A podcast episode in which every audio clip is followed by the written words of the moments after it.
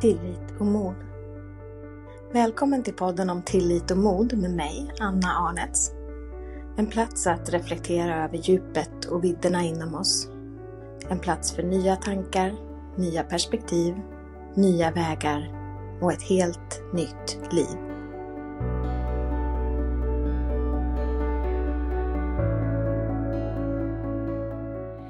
Igår kväll så fick jag beskedet att en väldigt kär vän till mig gick bort natten till fredagen. Och det är på något sätt lite ironiskt för i fredags firade jag 21 år av liv. Det var 21 år sedan jag överlevde en trafikolycka. Och på samma dag, fast i år, tar hans liv slut. Han blev 54 år gammal. Han lämnar fyra barn efter sig. Två vuxna och två eh, tonåringar eller på väg mot tonåringar. Eh, och han lämnar så många människor efter sig som, som älskar honom. Vi lärde känna varandra för tio år sedan på en utbildning och det var en sån där kontakt som blev omedelbar. För mig var han som min storebror jag aldrig hade haft. Och jag förstod sen några år senare att från hans sida så var det attraktion men tiden var inte rätt för det och oss där och då. Men vi behöll kontakten och faktiskt för fem år sedan så gick vi på en första dejt. Vi bodde en bit ifrån varandra så vi sågs i en stad som ligger mittemellan där vi, där vi bor eller bodde. Och jag är så innerligt glad att vi gjorde det. Även om resultatet av det, eller kanske trots av att resultatet av det blev att vi insåg att nej men det här, det var ju ingenting på riktigt. Det var ju bara en, eh, en dröm när det fortfarande fanns hinder mellan oss.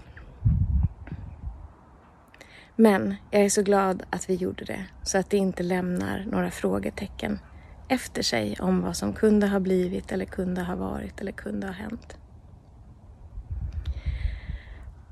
Och det här fick ju mig att fundera och tänka och reflektera igen. Vårt liv är så oerhört kort. Det är ju bara en blinkning i evigheten.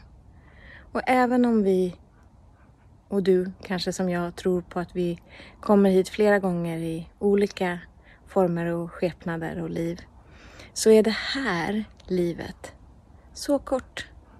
Så kort, så kort, så kort. Det är bara en blinkning i evigheten. Och det tar slut. Fortare än vi tror och vi kommer aldrig vara förberedda.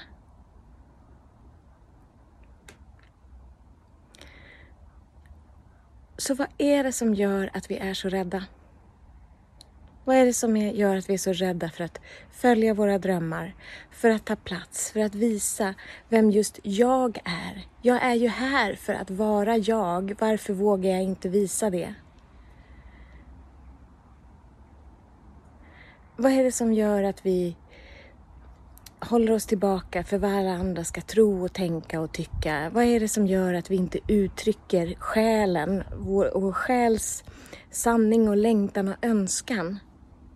Vad är det som gör att vi håller oss tillbaka?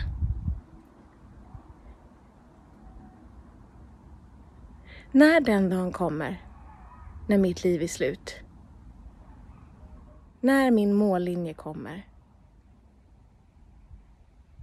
så vill ju jag veta och känna i hela kroppen att jag verkligen, verkligen levde. Jag kanske aldrig når mina drömmar, men att jag varje dag aktivt går mot mina drömmar, skapar livet som jag vill ha det, gör allt som gör mig glad. Tillåter mig själv att vara glad mer än jag oroar mig, Tillåter mig att vara älskad. Att njuta av livet, av allt det fysiska som vi har här i det här livet, som vi inte har sen när den där blinkningen i evigheten tar slut. Så är det någonting som jag vill säga till dig idag och också säga till mig själv. För så är det ju med de allra bästa sakerna. Det är ju inte bara jag som pratar med dig utan jag pratar med mig också. Livet är så oerhört kort. Sluta vara rädd Följ drömmarna, gör allting, våga synas, våga ta plats. Vi går och väntar på att bli inbjudna. Vi går och väntar på att någon ska säga här är din plats i livet, ta den. Men det funkar inte så. Det enda som kan hända är att jag tar min plats. Att jag drar ut min stol och sätter mig vid bordet tillsammans med dig och säger jag tillhör. Jag tillhör mitt liv. Jag claimar mitt liv. Jag tillhör den här gruppen. Jag tillhör det här livet. Vi lever som att vi inte vill vågar vara i livet. För vi är rädda att bli sårade och besvikna. Men det enda sättet att leva är ju att hoppa med båda fötterna rakt i. Vi bara hoppar bomben rakt in i livet, tänker jag. För vad är det värsta som kan hända? Och vad är det bästa som kan hända? Det bästa som kan hända är ju så oerhört mycket större än det värsta som kan hända. För det värsta som kan hända är att vi slår i en tå och så borstar vi av oss lite grann och så går vi vidare och så hoppar vi bomben igen. Och det bästa som kan hända är ju att vi får ett alldeles underbart, fantastiskt, magiskt liv tillsammans med andra människor som vill hoppa bomben tillsammans med oss.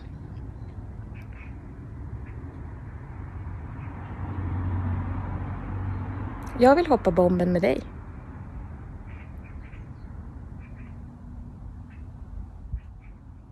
Det är så lätt att, att, att, säga så här, ja men, men jag har de här såren och jag har de här begränsningarna, och jag har de här tankarna och jag har det här och jag har den här historien och det här har påverkat mig. Ja, so what? Du kan välja om, vilken dag som helst. Låt idag bli dagen som du väljer om. Det som har varit har varit. Nu går vi framåt. Nu gör vi livet så stort och magiskt och fantastiskt det bara kan bli och tar all plats som är vår. För människor längtar efter att du ska ta din plats. Vem vill du helst hänga med? Någon som är fullt ut 173 procent sig själv och verkligen tar upp sin plats på jorden och vet vilken gåva den personen är. Eller någon som håller sig tillbaka. Som doppar en liten tå i vattnet. Undrar vad det ska bli av det här. Vem hänger du mest, helst med av de personerna? Vem jobbar du helst tillsammans med? Vem lever du helst tillsammans med? För några år sedan så fick jag i födelsedagspresent en mugg och på den står det Lev för fan. Och jag tänker att det är det absolut bästa livsmotto jag någonsin kan ha. Lev för fan. För när jag går i mål så vill jag ha ett liv att minnas med stolthet. All min kärlek till dig. Tack för att du har tagit dig tid att lyssna. Jag hoppas att mina tankar har väckt nya tankar i dig och att du genom att reflektera över vad de väcker i dig sprider nya ringar på vattnet runt omkring dig. Med all min kärlek från mig till dig.